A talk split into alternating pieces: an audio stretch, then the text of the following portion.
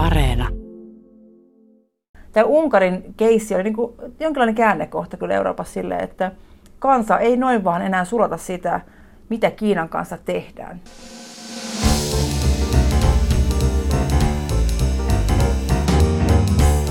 China, China, China, China. Mistä maailma puhuu, puhuu? Kiinasta, vallasta ja maailmasta. Isoista asioista, jotka ryömivät meidän arkeen niin monin tavoin.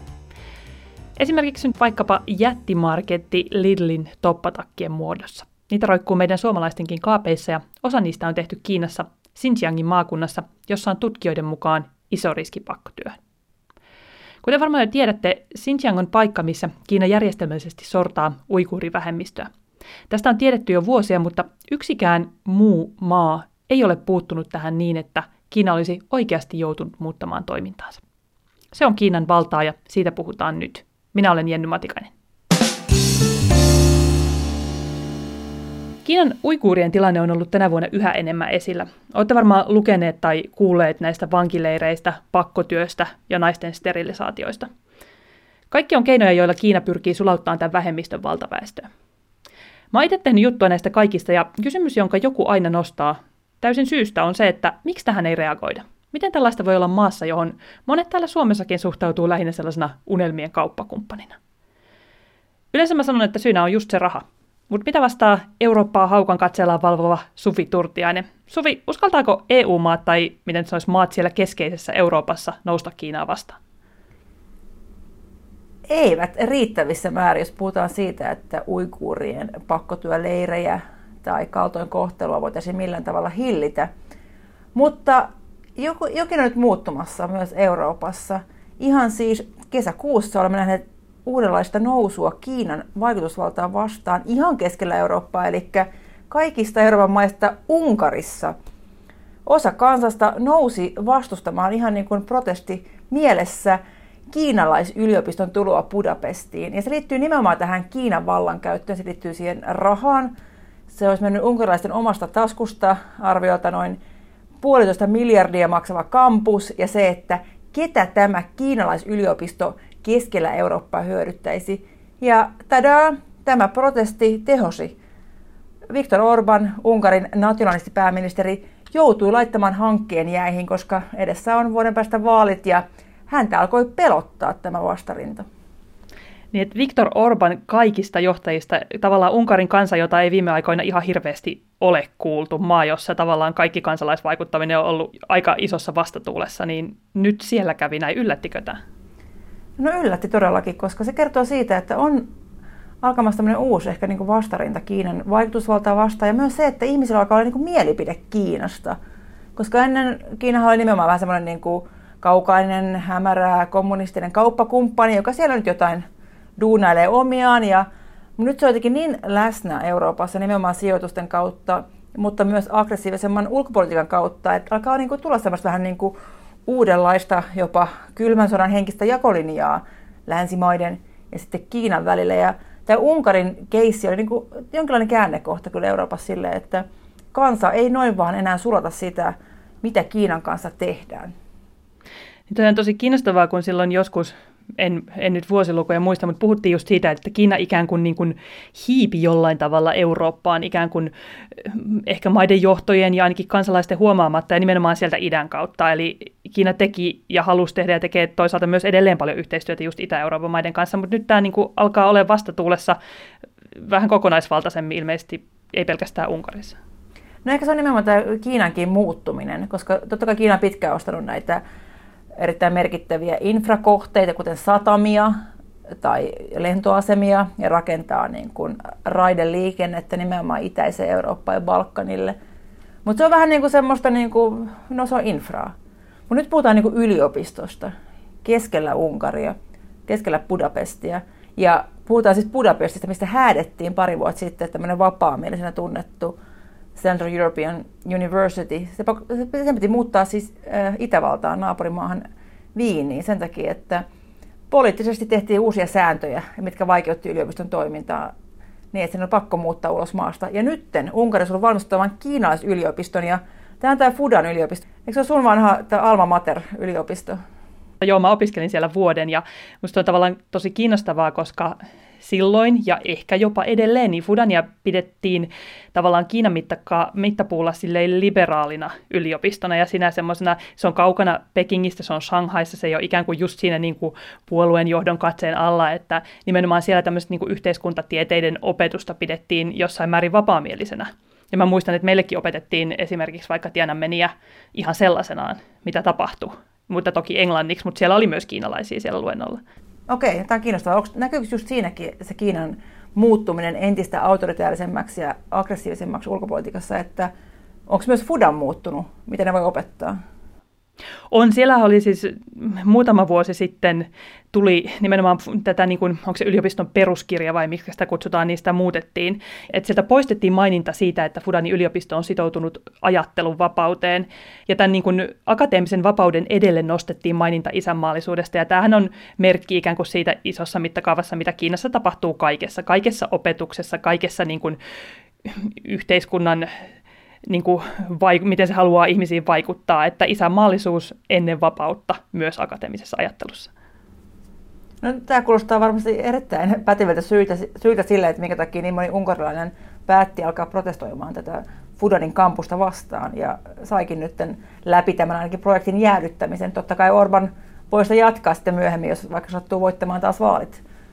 Tässä on se pieni lohdullinen, täytyy ihan kommentoida Unkarista, että pieni lohdullinen ajatus siitä, että ilmeisesti Viktor Orbaninkin jollakin tavalla saa reagoimaan kansan mielipiteisiin. Joo, ja se on niin kiinnostavaa, että se on niin tämä Kiina-kysymys, koska jos puhutaan vähän niin laajemmin Unkarin nykyisestä arvopohjasta ja myös Unkarin liikkumisesta kohti tämmöistä no suoraan sanottuna autoritaarisempää suuntaa. Siellähän on niin kuin demokratian näitä peruskulmakiviä otettu poliittiseen ohjaukseen oikeuslaitosta ja mediaa ja muuta on niin kuin ihan jatkuvasti kansainvälisten raporttien mukaan on niiden vapautta rajoitettu. Ja tämä liittyy siihen, että Orban on niin kuin julistanut, että Unkarin ja hänen esikuviaan ovat tämmöiset itäiset, itäiset maat, kuten ehkä niin kuin puhutaan ehkä Turkki, Venäjä ja Kiina – nämä illiberaalit niin kutsutut demokratiat, eli Viktor Orban vastustaa siis liberaalia demokratiaa, mikä on meidän tämä länsimaisen demokratian niin kuin perus, perusideologia, ja hän niin kuin yrittää luoda ajatusta siitä, että on olemassa joku muu demokratia, tämmöinen niin kuin epävapaa demokratia, illiberaali on tosi vaikea, tosi vaikea saada kääntää. Mä oon yrittänyt niin sitä viisi vuotta kääntää, en mä vieläkään osaa. Mutta siis joku demokratian muoto, mikä ei ole täysin vapaa, missä esikuvat ovat itäisessä osassa maapalloa. Mutta jotenkin tämä Kiina oli sitten se Unkarissa tämmöinen jonkinlainen keikahduspiste.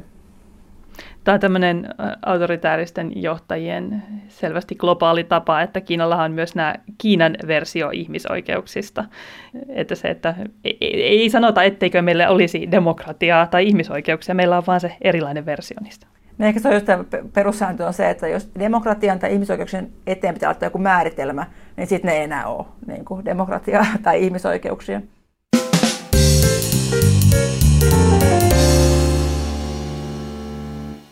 Mitä sitten tämä uigurien sorto, joka on tosiaan, siitä on maailmalla tiedetty vuosia, se on ehkä nyt niin kuin kiihtyvästi noussut puheenaiheeksi tässä sanotaan viimeisen puolen vuoden aikana.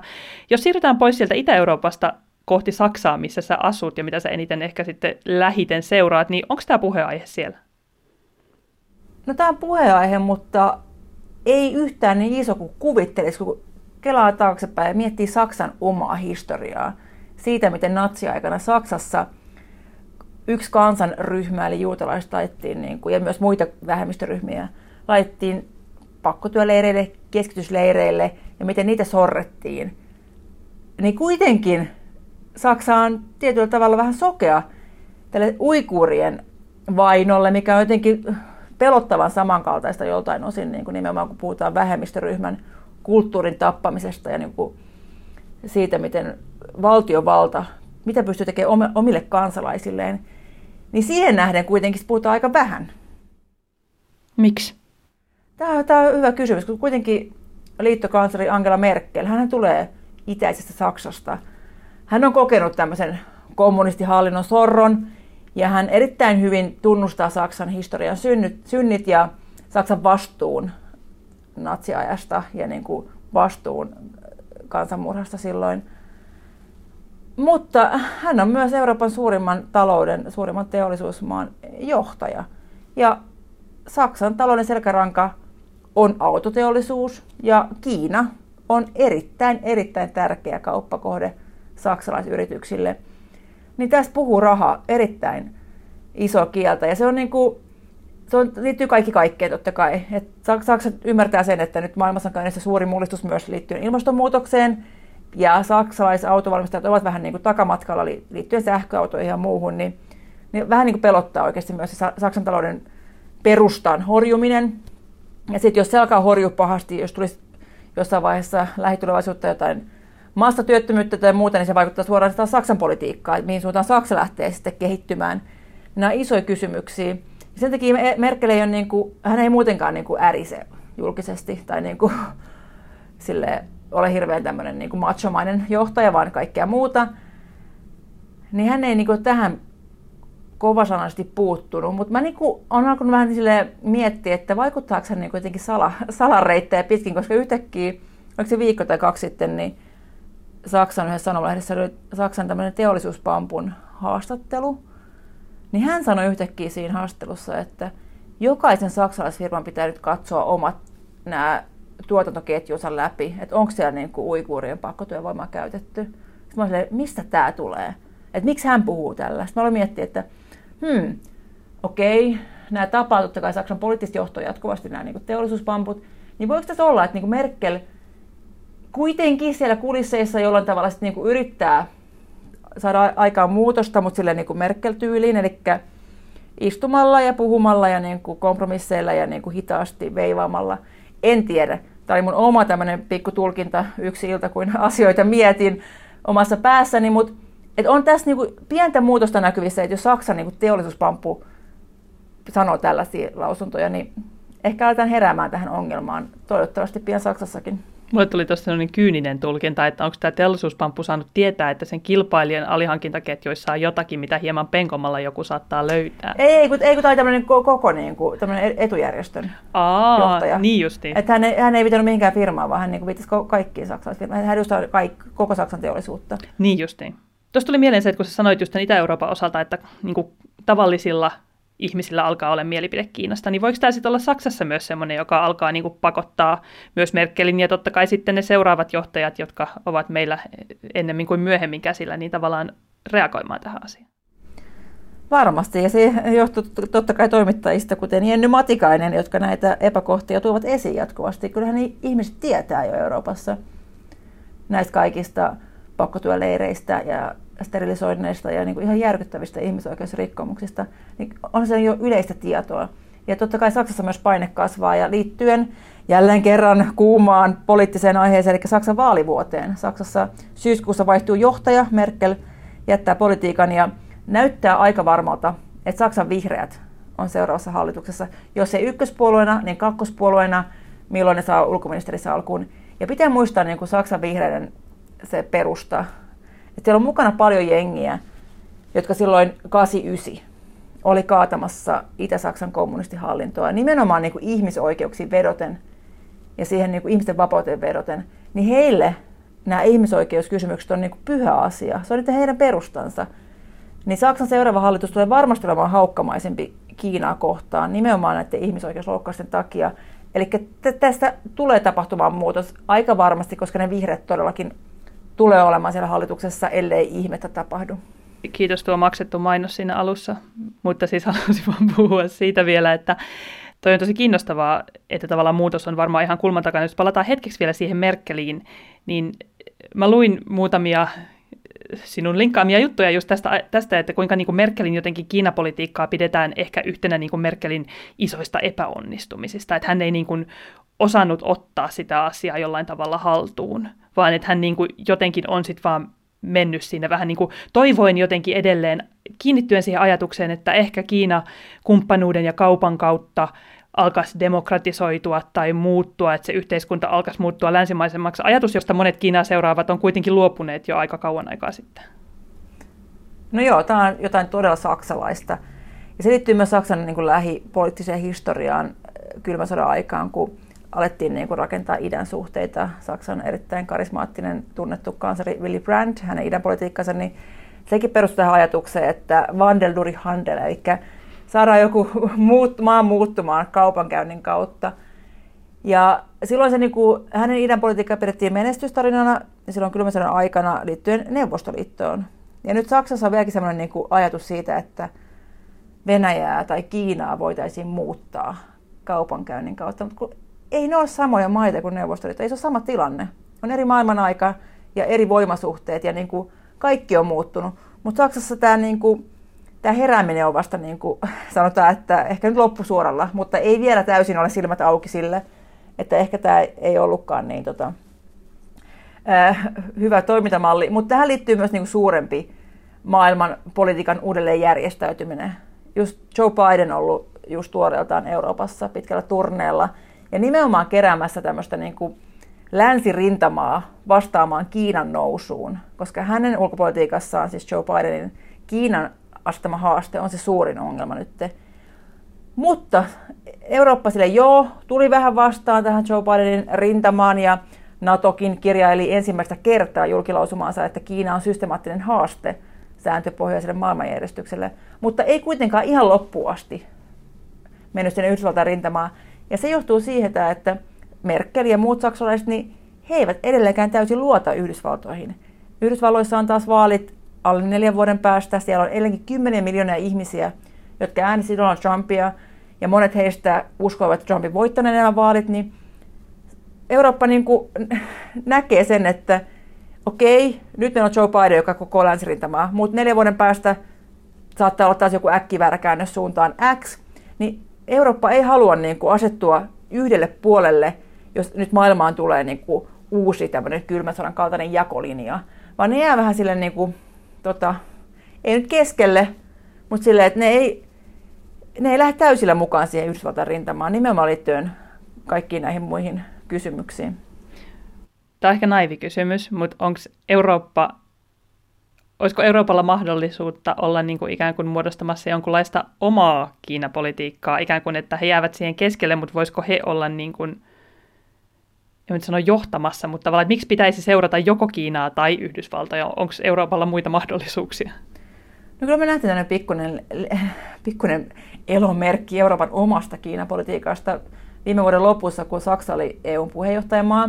Ja ihan loppumetreillä Saksa ja Merkel runno kasaan tämmöisen EU-Kiina investointisopimuksen, mikä oli jännä temppu, koska siinä vaiheessa tiedettiin jo, että Biden oli voittanut vaalit Yhdysvalloissa ja Biden halusi nimenomaan tämän yhteisen Kiinarintaman, mutta Eurooppa kuitenkin sitten päätti, no me tehdään tämä oma sopimus niin kuin ennen kuin sun virka-astoista edes pidetään.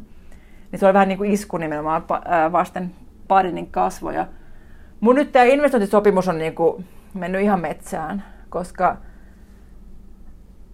Euroopalle on totta kai niin kuin periaatteessa tärkeitä nämä ihmisoikeudet ja demokraattiset arvot, mutta sitten siinä kirjailtiin siihen sopimukseen niin kuin aika löysästi se, että liittyy nimenomaan pakkotyöhön. Jotenkin silleen, että Kiinan pitää tehdä jotenkin tarpeeksi tai niin kuin näyttää jonkinlaista efforttia, että se liikkuu kohti tiettyjä niin kuin kansainvälisiä sopimuksia liittyen pakkotyöhön mutta ei niin kuitenkaan suoraan sanottu, että se on pakko liittyä näihin sopimuksiin. Ja sitten tuli alkuvuodesta tuli niin kuin EU määräsi pakotteita Kiinalle liittyen uikuurien kohteluun, ja sitten Kiina läväytti vastapakotteita EUlle, ja nyt sen seurauksena sitten EU-parlamentti blokkasi tämän investointisopimuksen. Ja nyt itse asiassa äh, tota, silloin, kun Biden oli tapaamassa länsijohtajia G7-kokouksessa, niin siellä Merkel sanoi, hän otti kantaa nimenomaan tähän, niin kuin, tähän sopimukseen ja hän sanoi edelleenkin, että Kiinan pitää niin kuin, tehdä enemmän, antaa enemmän näyttöjä siitä, että he jotenkin parantaa työoloja, mutta aika epämääräistä puhetta vieläkin. Mut, mutta sopimus on nyt niin kuin blokattuna toistaiseksi, eli saa nähdä, mikä on Euroopan tämän oman Kiina-politiikkaviritelmän lopullinen kohtalo.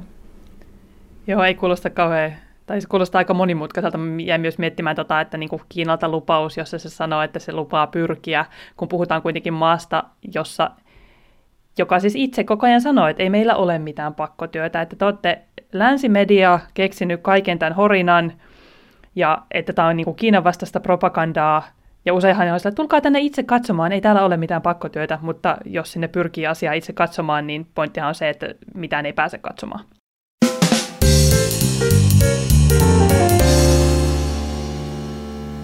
Nyt ollaan puhuttu koko ajan niin kuin siitä, että miten Eurooppa suhtautuisi Kiinaan, mutta mistä me tavallaan, niin kuin, mitä on ne merkit, että me jotenkin, minkä takia Euroopan pitäisi suhtautua aggressiivisemmin tai aktiivisemmin Kiinaan?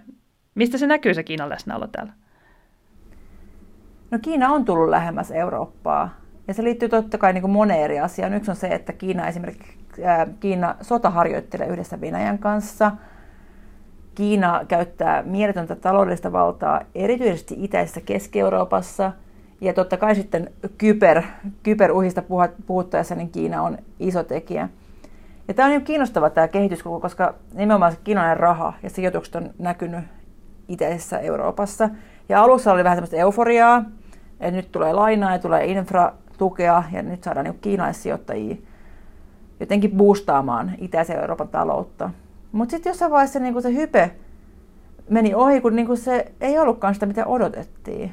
Et ei ollutkaan sellaisia sijoituksia, mitkä hyödyttää suoraan eurooppalaisia, vaan niin esimerkiksi Tsekissä niin Kiinan sijoittajat osti jotain niin panimoita tai futisseuroja, eikä se oikeasti mitään, meillä on niin isompaa merkitystä. Ja se alkoi vähän nousee semmoinen, niin kuin, että okei, miksi me halutaan tämä niin kuin, suhde Kiinaan, koska mikä meidän hyöty tässä on, koska Kiinan, Kiinahan ei tule niin kuin, antamaan mitään lainoja tai taloudellista tukea ilman ehtoja. Ja tämä nähdään niin kuin täysin selvästi, vaikka nyt viimeisenä Unkarin kohdalla, koska Unkari jatkuvasti EU-jäsenmaana on käyttänyt veto, veto-oikeuttaan, kun EU yrittää saada aikaa jotain lauseketta siitä, miten Kiina sortaa uikuureja tai on jyrännyt suorastaan niin kuin olemattomiten Hongkongin demokratialiikkeen, niin Unkari jatkuvasti estää, että EU ostaa kantaa. Ja totta kai se herättää kysymyksiä, että mitä kaikkea siellä taustalla on, kun sitä kiinaisrahaa ja tukea virtaa Unkariin, ja samaan aikaan Unkari sitten koko ajan niin kuin on tämmöinen Kiinan suuri ystävä EUn sisällä. Niin sitten sit niin kuin, että mikä se lainan hinta on. Ja sen takia tämä yliopistokeissi on niin kiinnostava, että se ei olekaan enää niin kuin Orbanille myöskään sisäpolitiikassa mikään ongelmaton juttu. Sehän on nähty tavallaan, kuinka Kiinan suhtautuminen johonkin maahan voi muuttua äkkijyrkästi, jos ikään kuin se maa käyttäytyy tavalla, jota Kiina ei hyväksy, siis Norjan Nobel-tapaukset ja Ruotsin kirjakauppia, hongkongilainen kirjakauppiastapaukset. Ja tavallaan sehän se on se niin kuin, semmoinen tietty arvaamattomuuden pelote, joka siinä on. Tavallaan usein siitäkin puhutaan, että Suomi on ikään kuin Kiinan hyvien kirjoissa, että me ollaan pandamaa ja siitäkin sitten keskustellaan, että onko ne pandat enää mikään merkki siitä, mutta että, että se no, tuntuu... No, on, on vähän, että pandat on tietty merkki, koska esimerkiksi Prahassa, Prahassa on tämmöinen niin kuin, tosi kiinakriittinen pormestari Jene Rip, joka siis oli tuossa pandat Prahan eläintarhaan ja oli olemassa Prahan ja jonkun kiinalaiskaupungin ystävyyssopimus, niin se kaatui siihen, koska Kiina vaatii, että siellä on niinku semmoinen lause, missä puhutaan, että taivaan osa Kiinaa ja niinku yhden Kiinan politiikkaa. Sitten Praha sanoi, että ei tämä käy meille. Että ei. Pandat peruttu ja nyt ne hengaa niinku Taivaninkaan tosi tiiviisti. Että se niinku, et jotenkin tämmöinen vastarinta alkaa näkyä kyllä kaikkialla. Ja myös se, että miten Unkarissa, kun myös Budapestissa on oppositiopormestari, se on Itä-Euroopan jännä dynamiikka, että siellä on niinku tiettyjä poliittisia linjaa edustavat valtiojohdot, mutta niissä pääkaupungeissa Prahassa ja Budapestissa ja myös Varsovassa on niin kuin tämmöinen oppositioliberaali johto. Niin Budapestissa nyt niin kuin pormestari ja tämmöinen kaupunginosa pormestari alkoi suunnittelemaan, että ne nimeä katuja uusiksi. Niin kuin uikuurien vainoa muistaen tai sitten Hongkongin demokratialiikkeen mukaan. Eli tämä, niin kuin, tämä ehkä pakottaa Kiinaa myös tietyllä tavalla tähän niin keskusteluarvoista, koska ne ei voi olla enää semmoinen niin harmaa eminenssi siellä taustalla, vaan ne on niin kuin nyt osa eurooppalaista keskustelua ja sieltä katuja nimeämään niin kuin uiguurien tai hongkongilaisten tueksi, niin tätä Kiina yhtäkkiä niin kuin läsnä osa arvokeskustelua. Kiinan silmissään tämä kaikki on varmasti niin kuin heidän aiheetonta panettelua. Tai niin kuin nyt esimerkiksi tämä NATO-maiden niin kuin Kiinan linjaus, niin Kiinassahan siitä just sanottiin, että tässä niin kuin ikään kuin NATO haluaa palata kylmän sodan aikaan ja tämä on tämmöistä niin kuin blokkipolitiikkaa ja tässä niin kuin Kiinaa parjataan aivan aiheettomasti, että sehän on yleensä se tapa, jolla Kiina näihin suhtautuu. Tämä kuulostaa erittäin tutulta tuosta toisesta itäisestä lähimä, lähimaasta, Venäjästä, eli just se, että niin kuin, just tämä vähän bumerang, bumerangin viesti, että jos Venäjä arvostelee ihmisoikeusrikkomuksista, niin Venäjä vastaa sanomalla, no miten teidän ihmisoikeusrikkomuksenne, että on ihmispinnausta, ja Kiina näköjään niin kuin käyttää, käyttää samaa, samaa viestikeinoa. Ja on tässä, niin kuin, ja on tässä niin se ero, että NATOkin niin nimeää Venäjän edelleenkin uhaksi, ja Kiina on haaste.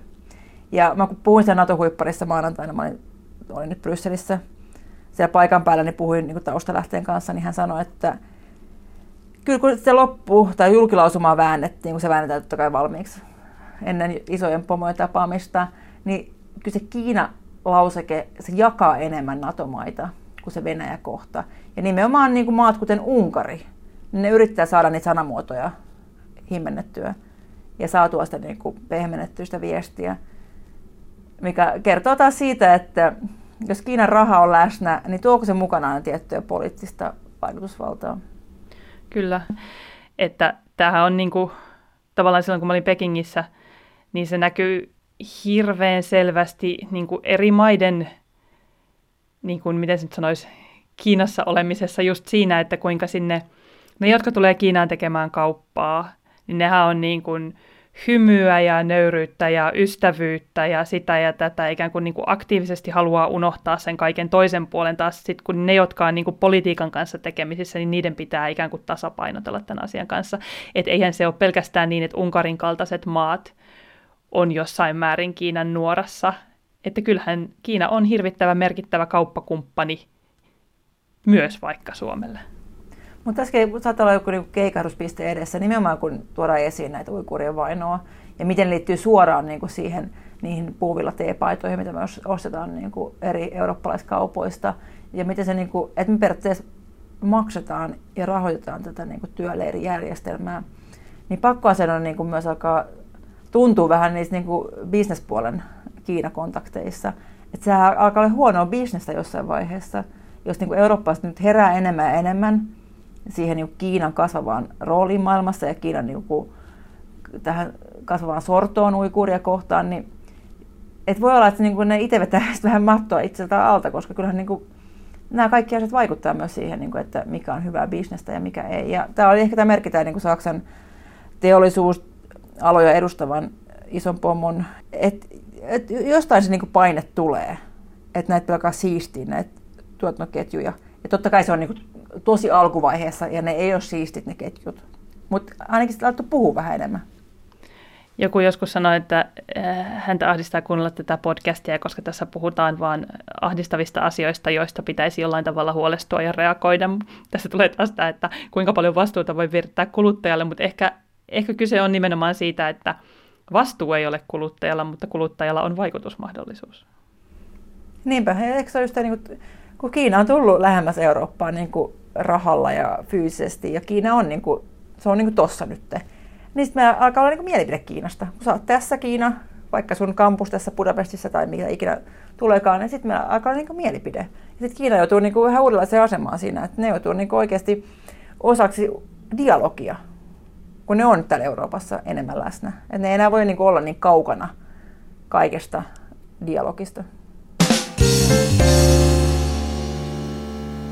Niin, Kiina, se tosiaan on täällä. Itse olen miettinyt sitä taas tuossa jalkapalloa tuijottaessani, kun siellä ne TikTokin mainokset kentällä vilkkuvat pelistä toiseen. TikTokkiinkin palataan vielä, mutta sitä ennen mennään paikkaan, missä Kiinan vaikutusvallasta on puhuttu ehkä vieläkin kauemmin kuin Euroopassa. Kyseessä on tietenkin Afrikka. Toivotaan, että Liselot ehti jossain välissä vastata mun puheluun. Hirveän kiireisiä nämä kirjeenvaihtajat tuntuu olevan tässä just ennen lomakautta. Tämä oli Mistä maailma puhuu podin Kiina-minisarjan ensimmäinen jakso. Kiitos kun kuuntelitte.